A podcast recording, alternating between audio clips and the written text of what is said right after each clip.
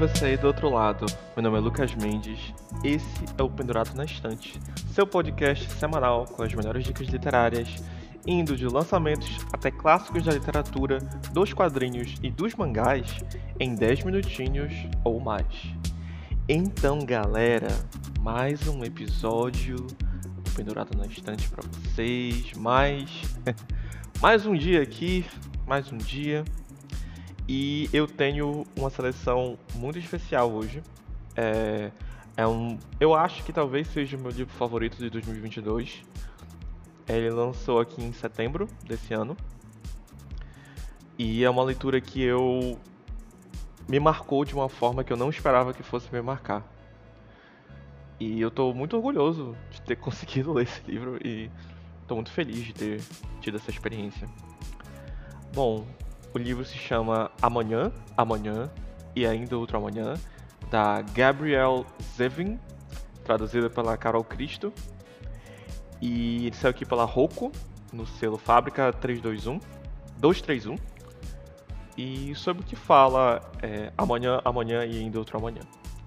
É, em um dia congelante de dezembro, no começo dos anos 90, em seu terceiro ano em Harvard, Sam Massur sai do metrô e vê entre uma horda de pessoas esperando na plataforma Sage Green.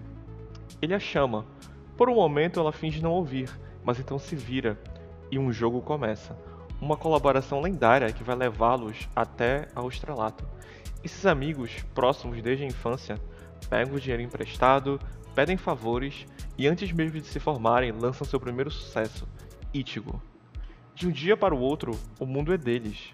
Com menos de 25 anos, Sam e Sage são brilhantes, bem-sucedidos e ricos, donos de uma empresa de jogos que só tem a crescer. Mas essas vantagens não vão protegê-los de suas próprias ambições criativas e das traições de seus corações.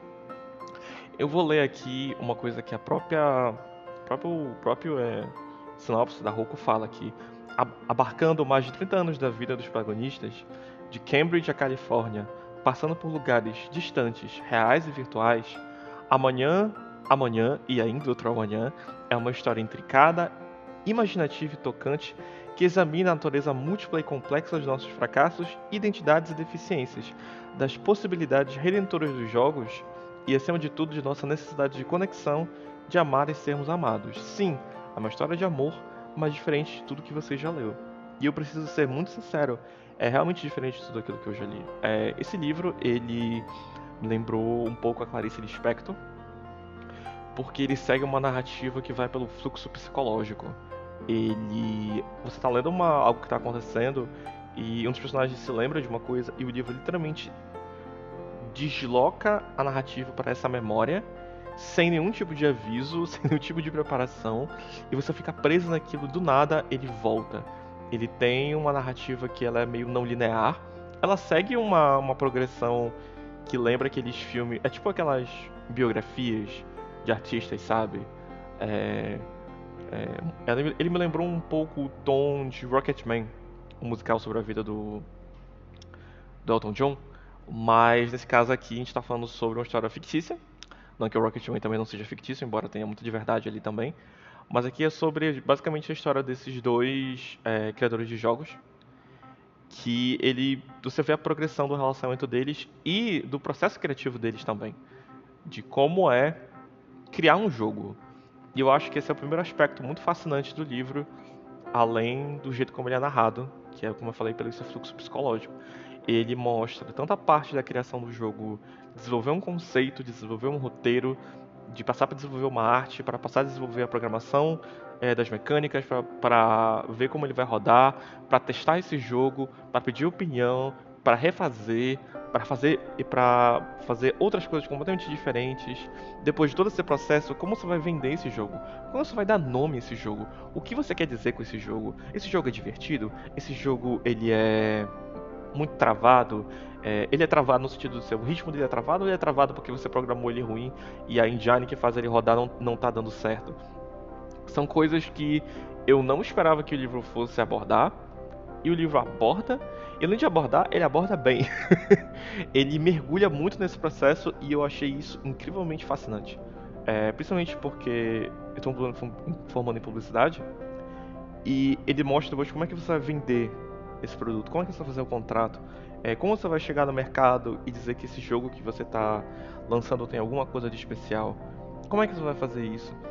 Eu não estava esperando ter todo esse grande parâmetro da indústria de jogos, mas o jogo ele vai lá, esse, quer dizer, esse livro ele vai lá.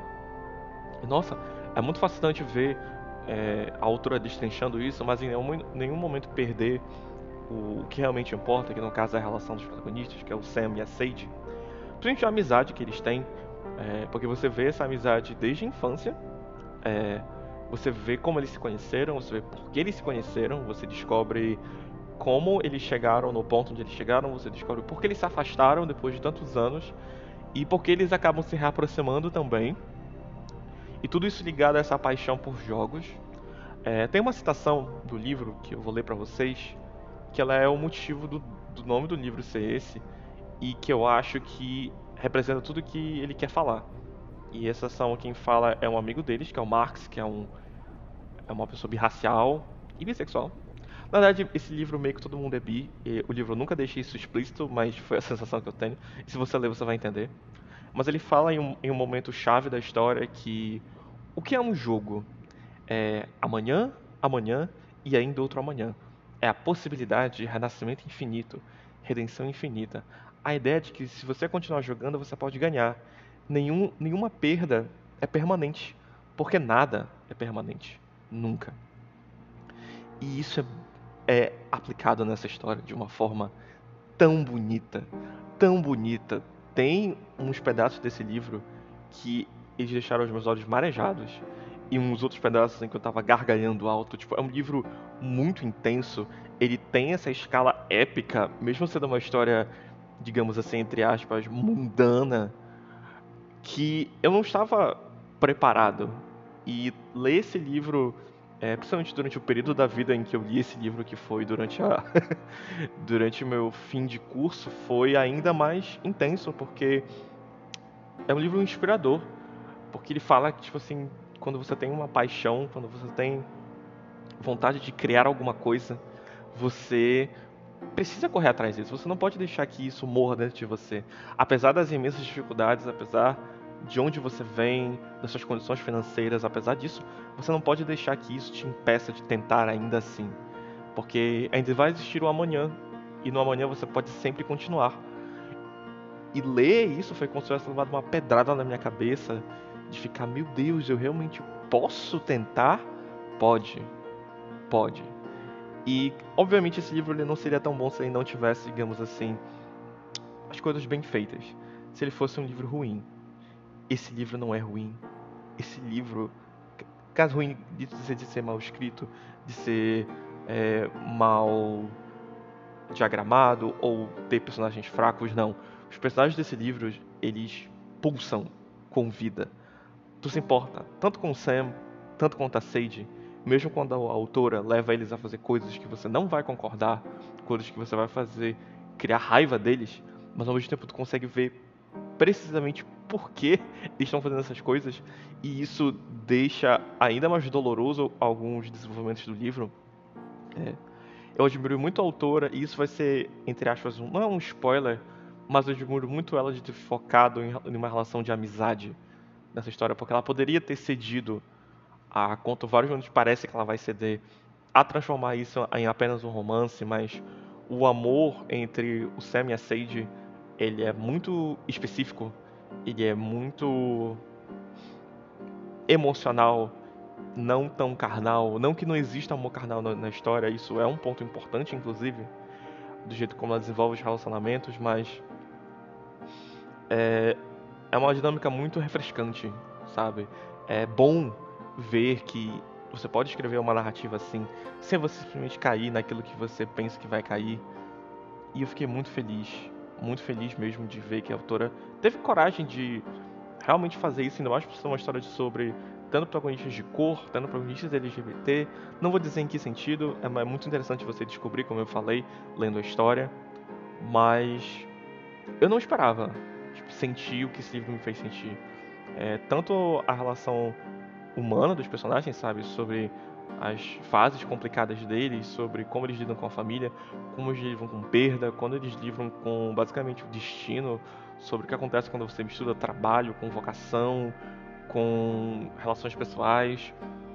E também como você tem isso com relação ao amor a jogos. É, se você é uma pessoa que gosta de jogos, está inserida nessa comunidade, que esse livro ele tem muitas coisas específicas de mercado, mas ao mesmo tempo também muitas coisas específicas da indústria, é, referências, não tipo assim, só ah, Mario, Donkey Kong, Metal Gear Solid. É, mas ele vai fundo nisso, porque tu percebe que, eu não sei se a autora é fã ou se ela só fez uma pesquisa incrivelmente detalhada que permitiu ela escrever como se ela soubesse tudo que ela está falando, mas ela busca mergulhar muito nas indiciocracias e nos desdobramentos e na intenção do autor e ao mesmo tempo do que acontece quando você joga isso pro para quem está jogando. É, ela promove um conflito de gerações muito interessante em relação a como as pessoas percebem a cultura de jogos dos anos 90 para hoje em dia. É, ela joga muito isso em relação a como as mulheres eram tratadas dentro dessa indústria, porque a Sage ela é uma, é uma programadora muito talentosa mas ela começa muito a ser deixada de lado em algumas questões. E eu achei muito corajoso da autora trazer também isso, mas de uma forma que não é muito.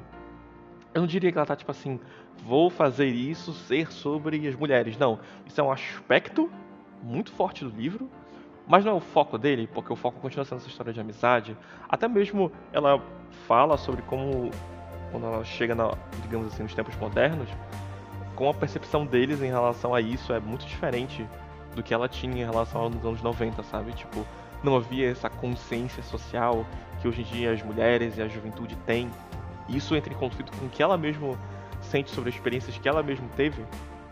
É um aspecto interessante, sabe? Tipo, é, é, um livro que ele não oferece respostas fáceis. Ele não vai tentar, é, digamos assim, ser esse grande conselhador. Ele joga um debate, ele joga a questão, ele mostra como aquilo é escroto, mas ele não vai, digamos assim, tentar te dizer o que precisa ser feito. Porque o foco dele não é esse. O foco dele é examinar essas pessoas extremamente falhas, tentando fazer arte, tentando colaborar junto, tentando crescer junto, brigando é, e ao mesmo tempo comemorando junto. E eu achei isso muito bonito, achei isso muito legal. É, é um livro fascinante. É, tem tantas coisas que a gente pode destrinchar aqui, tanto questões raciais, quando ele mostra a diferença de tratamento em relação à cultura asiática. Aí você pode ver no fletinho da capa, que é, é, a capa do livro é basicamente um quadro japonês muito famoso, que é o Hatsukoi. Eu acho que o nome dele é esse, se eu falei errado, perdão. É... Mas tanto isso também em relação por exemplo, o jogo que eles criam, que é o Ichigo, onde eles passam a projetar que a criança protagonista do jogo é ela é japonesa, mesmo na verdade ela só tendo essa estética, e aí pergunta, nossa, mas eles podem se apropriar dessa estética? Isso é uma coisa boa de se fazer? Isso é de bom tom? É de bom tom? É uma pergunta, o livro joga muito isso, joga muito essas várias várias questões, mas sem ter medo de realmente abordar elas e não oferecer uma resposta extremamente simplificada. É, esse é o primeiro livro que eu li dessa autora, Gabrielle Zevin, e honestamente é, falaram que esse talvez seja o melhor livro da carreira dela. Eu não sei se é, mas certamente é uma das leituras, se não for a minha leitura favorita desse ano. O jeito como ela constrói os personagens, as narrativas, as reviravoltas. Esse é um livro que tem muitas reviravoltas. Ele é um livro meio cruel em algumas partes, especialmente no na parte final, ele toma umas decisões, uma decisão específica que eu não concordei, eu continuo não concordando, mas o jeito como ele amarra isso na mensagem principal, é, mesmo sendo uma situação tão dolorosa, é, é bonito. É muito, muito, muito, muito bonito. Tem um capítulo inteiro que é, é basicamente um capítulo sobre um, uma personagem que morre e você acompanha basicamente o processo do cérebro dela é, se destruindo e é absurdamente, absurdamente devastador. e lindo de uma forma que eu não que eu não tava. Esse livro basicamente eu tô repetindo isso várias vezes, mas eu não tava preparado para esse livro. Eu não estava esperando sentir o que esse livro me fez sentir. E é muito bom quando a gente é surpreendido de uma forma tão positiva por uma história, como foi o meu caso. E eu tenho a a dizer que eu espero que se você tiver um livro para pegar de 2022 que você não pegou, que você precisa, precisa pegar, pegue amanhã, amanhã e outro amanhã. Ele vai virar filme pela Paramount Pictures. Para vocês terem uma ideia, os direitos desse livro foram comprados seis meses antes do livro ser lançado. Foram comprados no ano, no ano passado, 2021. E eu consigo ver o porquê. É, não, eu não posso dizer que ele vai ser um sucesso nos cinemas, mas eu espero que seja. E no momento em que esse livro estiver disponível, o filme estiver disponível, muito que o filme estiver disponível, eu vou estar lá para assistir. É, eu queria agradecer mais uma vez a audiência, agradecer o carinho de vocês, a, a essa pequena comunidade que a gente construiu juntos. Estou é, muito feliz de estar trazendo o podcast depois desse tanto, esse período longo fora. Tenho a agradecer. É, meu nome é Lucas Mendes, esse é o Pendurado na Estante e a gente se vê semana que vem.